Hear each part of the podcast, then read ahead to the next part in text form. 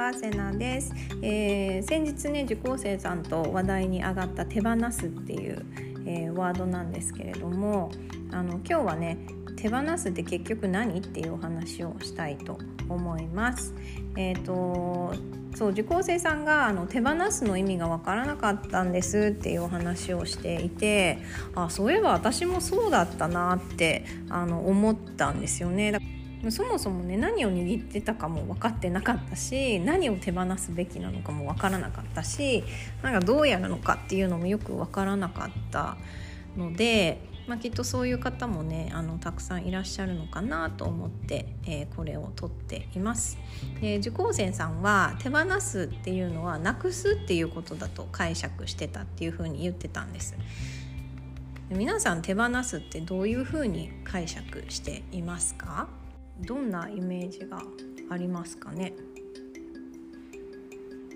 で、まあ、まずあの手放すっていうのは、えなくすっていうことではないです。えー、大前提としてそこにあるものをねなくすっていうのは不可能ででなくそうとすればするほどとらわれてしまうんですよね。でまずね手放せない状態ってどういう状態かっていうと、まあ、しがみついてる状態なんですよね。でそれっていうのはそのことをねなんとか変えようとしてる状態その状況をコントロールしようとしてる状態なんですよね。だからその出来事とかもの人に、えー、いろんなジャッジとか感情をくっつけてこれは良くないことだからコントロールしないといけない変えなきゃいけないよねっていうふうに一生懸命抵抗してる状態が、えー、しがみついてる状態、えー、手放せてない状態っていうんだと思うんですよね、えー、要はその物事をありのままに受け入れられていない状態っていうのが手放せてない状態だと、え私は思ってます、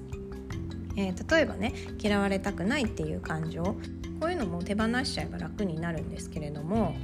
手放せないっていうのは嫌われるっていうことを悪いこととして見ているからだし嫌われたら悲しくなっちゃう傷つくとかなんか自分が孤独になっちゃうとか自分の価値がなくなっちゃう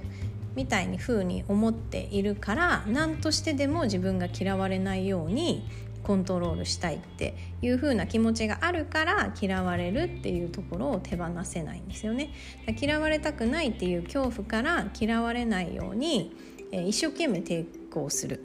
っていうのが、えしがみついてる状態です。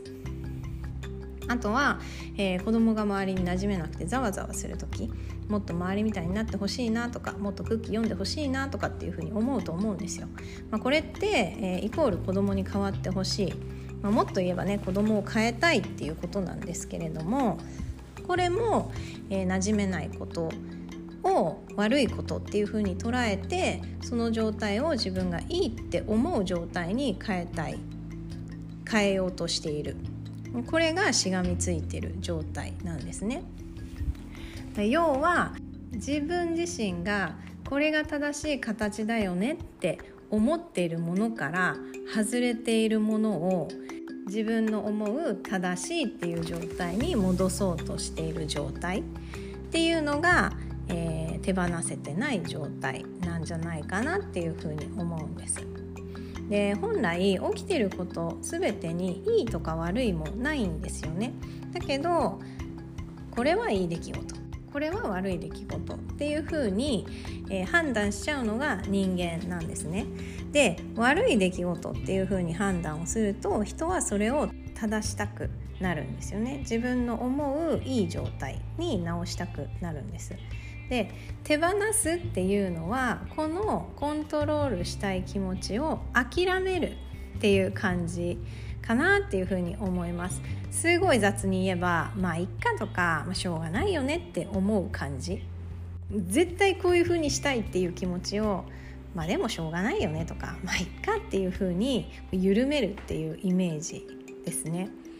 例えばその嫌われるかどうかっていうのも、えー、本来自分にはねコントロールできるものじゃないんですよね。相手が自分のことをどう思うか。どう感じるかなんていうのはこっちがどんなに頑張ってもコントロールできるものではないんですね。だけど、えーと、多くの人は自分が、えー、自分の行動を変えれば嫌われないっていうそこをコントロールできるっていうふうに思っていたりするんですけれども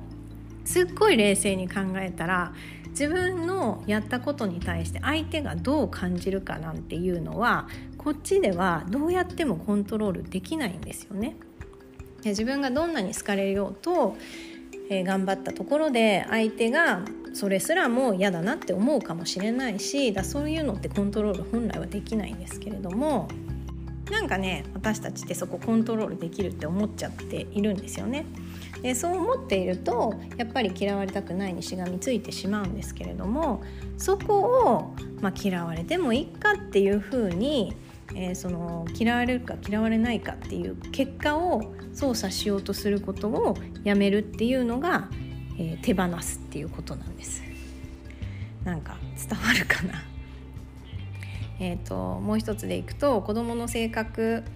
とかもねあの子どもの性格って本来変えられるものじゃないんですよね。こう人の性格って、えーと、他人が変えられるものでもないし、えー、誰にもねあなたの性格ちょっと問題あるから変えなさいっていう資格ってないんですよね。自分の領域ではないものを自分の安心する形に変えたいっていう思いがしがみついてる状態なんですよね。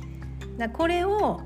まあ、でもそのままでいっかとか馴染めなくてもいっかっていうふうに操作しようとするのをやめるっていうのが手放すっていうことなんです。なんとなく伝わりますかねイメージ。結局なんで手放せないのかって言ったら自分が安心したいからなんですよね。さっき言ったみたいに自分がこれが正しい形だよねって思う状態になってれば自分は安心なんですよね。でその安心を諦めるって言ってもいいのかなって思います。例えばどう見ても破綻してる関係をつなぎ止めようとしてる時、えー、どう見ても相手は冷めているのにこの人を逃したらこの先はないとかまた一人になっちゃうとか、まあ、そういう恐怖からえ前はあんなに好きって言ってくれたからとかこんなに私が好きなんだから運命の人に決まってるとかもっと言えばなんかいろんな偶然を持ってきて、まあ、これは偶然なわけがないとか言ってねあの物事をね自分の都合のいいように解釈してこうありのままの状態を見ようとしないっていうのもしがみついてる状態なんですよね。自分が望む状態になるように一生懸命状況をコントロールしようとする一生懸命自分の考え方見方すらもコントロールしようとしちゃうでこういうのも、まあ、しょうがないかとか一人になってもいいやっていうふうに、えー、コントロールしたい気持ちを諦めるっていうのが手放すっていうことなんですよね。だ安心感を手放すイコール安心感を捨てるっていうのが手放すっていうことの本質かなっていうふうに思うんですよね。だからこそ何かを手放す時っていうのはめちゃめちゃ怖いんですよ。巷ではバンジーなんて言い方もしますけれどもその安心感を捨てるので結局恐怖に飛び込むっていうことなんですよね。だからこそ、えー、手放す時はめちゃめちゃ怖い気持ちになったりします。でえー、ここまでね書いてきてなんとなくあの気づいた方もいるかなと思うんですけど手放すためには、え物事をありのまま見るっていうことがもうめちゃめちゃ大事になってきます。えー、冒頭にも言ったみたいに人って物事にいろんな感情をくっつけるんですよね自分の解釈がすごい入ってしまうんですだから本当はどこにも問題じゃないことが問題っていう風に感じたりするんですよね。嫌われるっていうことに関しても嫌われたところでね別に自分の価値は変わらないんですよね。で嫌われたからって言って自分が愛されない人間っていうことでもないんですよね。でもっと言うなら自分と合わない人なんだったらさっさと嫌われちゃった方が良かったりもするんですよね。だけど嫌われたくないっていう人は嫌われるっていうことの周りにえ例えば自分の価値がなくなってしまうとか一人になっちゃうとか嫌われるのが恥ずかしいことだとか自分に問題があるとかっていう、え、意味をねくっつけてしまうんですよね。だからこそ嫌われないように自分の言動とか、え、起こることをコントロールしようとしちゃうんですよ。でじゃあなんで問題じゃないことを問題だっていうふうに感じてしまうかなんですけれどもここでその思い込みっていうのがあの入ってくるんですね。でここまでの例でいくと、えー、今言ったみたいに嫌われるっていうのはダメなこととか、えー、私は嫌われるとか友達が多いのが正解馴染めないイコール、えー、問題がある、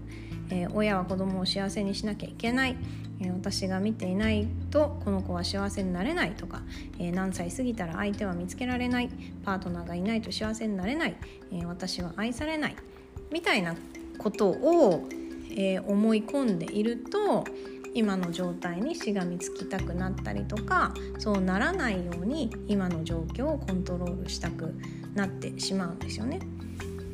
なんですけど、まあ、いつも言ってるように思い込みって全部嘘なのでこういうところに気づけるようになると自分がしがみついてるものっていうのが幻想だっていうことにも気づけるようになってきます。で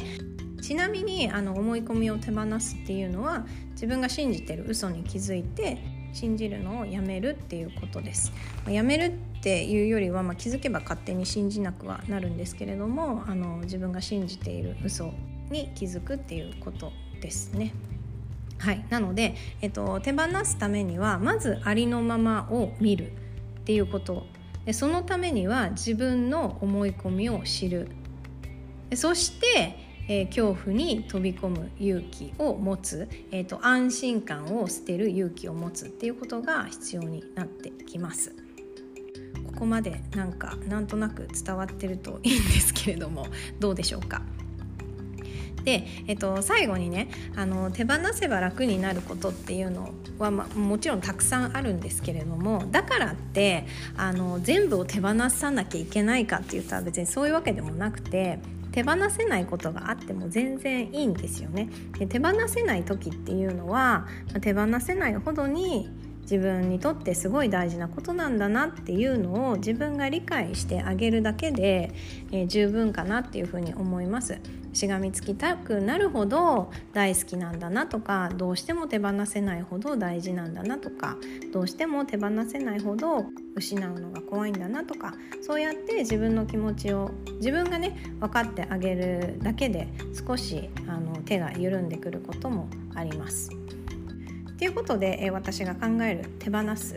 えー、でしたがあの少しでもねイメージが伝わっていれば嬉しいなと思います。是非皆さんが思う手放すとか手放すのイメージこんなんでしたっていうのがあったら、えー、教えてください。それではまた。